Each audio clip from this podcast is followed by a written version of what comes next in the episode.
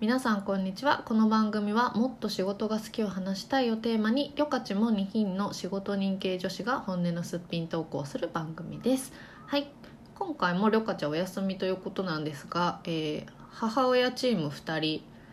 でモニーちゃんと私でお話ししていきたいと思います。で今日のテーマ 母親チーム。で今日のテーマは、えー最近ニュースになっている男性の産休制度新設の動きについて、うんでこれ何かっていうと、まあ、政府が男性の育児参加を促すため出産直後の父親を対象とした新たな休業制度具体的には産後休業にあたる制度を新設する動きであるということが発表されています、でここに対していろんな意見が今出てるんですがこれどう思うかっていうことを話していきたいと思います。うん、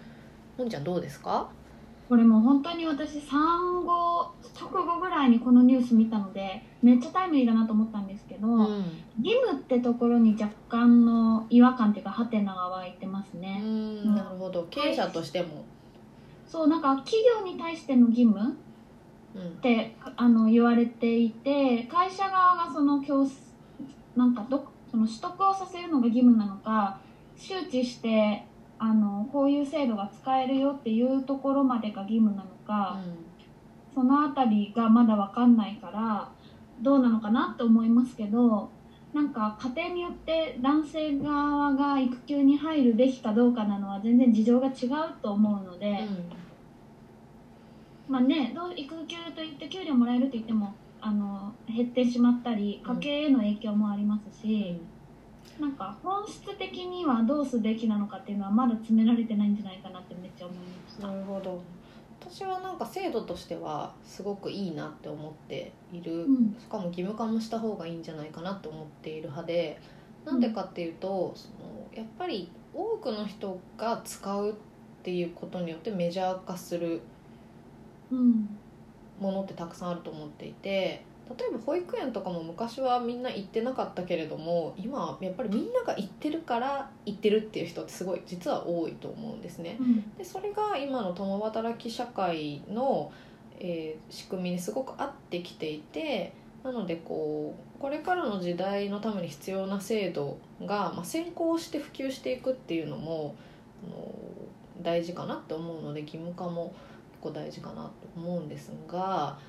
うんこれの場合声としてはその収入が減るとかあとは職場へ迷惑がかかるんじゃないかみたいなうんどちらかというとその懸念の声が上がっているみたいなことが、まあ、報道されてるんですけどもやっぱりもう少し男性が産休に関わることによってどういうメリットがあるかっていうことをもっともっと具体的に提示していかないとやっぱりその働く男性サイドとか奥さんとしても別に旦那さんのキャリアでは増したくないって思いも強いだろうしそういう職場視点とか働く男性視点での不安がフィーチャーされがちになっちゃうんじゃないかなっていうのはちょっと思います。そうですね。なんかこのことを語ろうとするとどうしても感情が感情論にもなりやすくなるかなと思って、なんか私は一女性として男性パートナーが育休入ってくれるあ産休入ってくれるってすごい嬉しいことですけどうんなんかそれだけじゃなく男性側の感情論で言うとうん。その仕事を休むことが休みたいと思って子供と向き合えばいいけど義務によって休みたくないのに休んでで産後の家っていうのもめっちゃ大変じゃないですか、うん。奥さんのサポートとか育児とか。なんかそのあたりがなんか男性の不安も取り除くこととか、その仕事を休んだデメリットも会社側がちゃんとサポートしてあげることとかすごい企業側の準備もめっちゃ大事だなと思確かに。う、でもこの間ちょうどモニちゃんたちと話した話で産休って全然休みじゃないじゃないですか。うん、うんうん。むしろ修行みたいな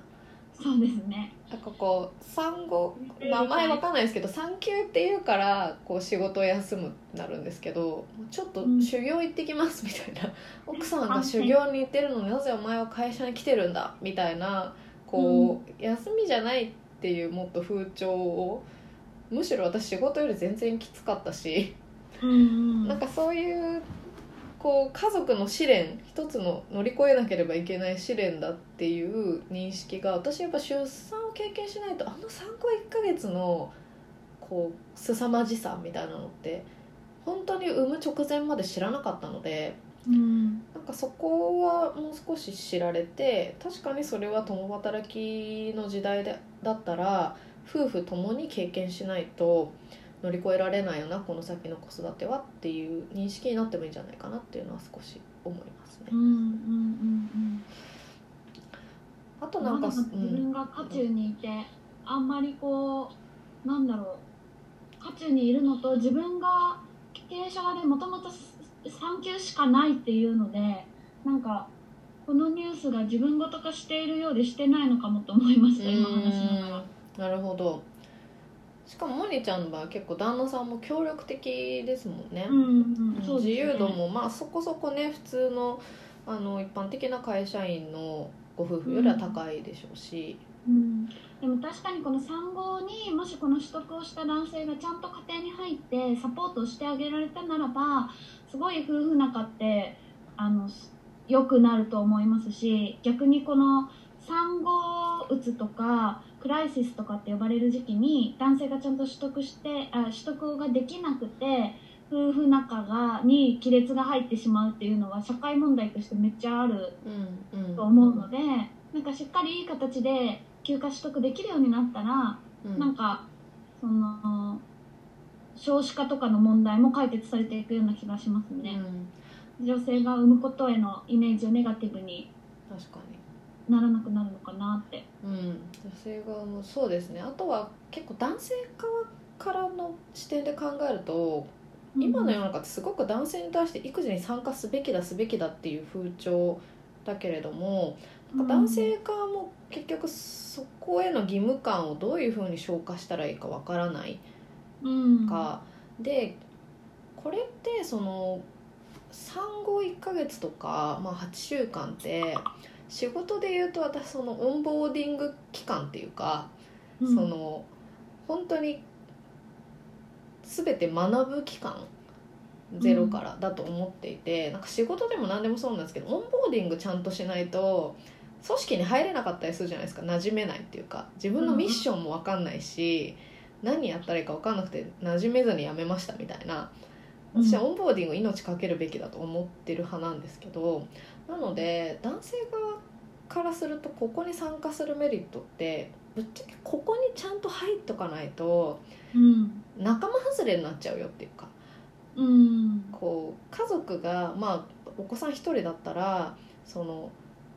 まあ奥さんとお子さん対旦那さんっていう2対1になっちゃう可能性があるっていうかあそれめっちゃわかりますね。うん。だからそれをまあ3人のチームにするためにはやっぱりそのオンボーディング期間を持たないとうん。なんかその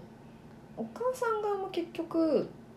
どういうふうに参加してもらいたいかっていうことの理想像がまあもちろんみんな初めてだからないまんまなんか手伝ってほしいみたいな、夫婦仲が悪くなるのもなんか嫌だけどみたいな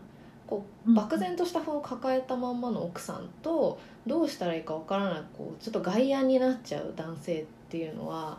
バランスが悪いのでこうオンボーディング期間を一緒に過ごすことによって男性サイドも、まあ、なんかぶっちゃけ授乳以外自分でもできることばっかりじゃんとか 具体的に彼女はどこを手伝ったら喜ぶのかとかなんかうんお母さんによってもここ自分でやりたいとかうんこだわり全然違うじゃないですか。うんうん。なんかその辺をこううまくね作り上げていく期間としても一緒に過ごすことを義務化するのはかなりいいんじゃないかなって思います。うんうんうん。そうですね。確かに3人がまずチームになる最初の1週間みたいなことはめっちゃいいなと思いました、うん、うん。うん、チーム育児ですもんねまさに。本当にそうですね。男性がやっぱり産んでは妊娠中も出産も女性の体は変化しますけど自覚持ちづらいのでうん。そういう意味ではその1週間で修行に入ってもらって、一緒にてんやわんやするっていうのは家族の基盤作りとしてもすごい有効かもしれないですね、あとはそこの男性側の不安うん。そのキャリアのこの道を外れてしまうんじゃないかとか会社側のなんかそういう圧力。お前はこの人は取らなかったのに先輩取らないのに自分取れ取れないじゃないかとかそういう圧力とか義務っていうのが何に対しての義務なのかがクリアになっていったらいいなと、まあ、もちろんまだけ方針なのでこれから具体化していくと思うんですけどうん。なんかいい制度になってもらえるよう祈るって感じですね。男性のね育児参加っていうのは本当に社会的な次のアジェンダですもんね、うん。男性これからのやっぱりお父さんになる方っていうのもこう自分も関わりたいって思ってる方そのねモニちゃんの旦那さんとかもむしろ積極的な方だと思うんですけどうん。なんか具体的にどうしたらいいかっていうところにむしろ悩むんじゃないかなロールモデルがいないからっていうのは少し思います。うん、それは確かにそうかも。なんか大体今や区とかがやっている両親学級ぐらいですもんね。旦那さんへのそういう教育機会って。確かに。だからもうねイクメンとかじゃなくてね。うん。うん、こうチーム育児なんだよっていうことを、うんまあ、もっとスタンダード化していくうん。一歩になるのかもしれないっていう希望をちょっと感じます。はい。はい、ではそんな感じで今日は男性の産休制度普及するといいですねっていう感じの、はい、流れでお話をしました、はい。えー、とこの番組は、えー、ツイッターなどでも質問とかも募集しているのでぜひ、えー、とこの番組で話してほしいテーマなどあれば、えーご意見いただけるとありがたいですそれではまたハッシュタグ職業人ラボ。はい。おが願いします。ありがとうございます。はいそれではまた次回お会いしま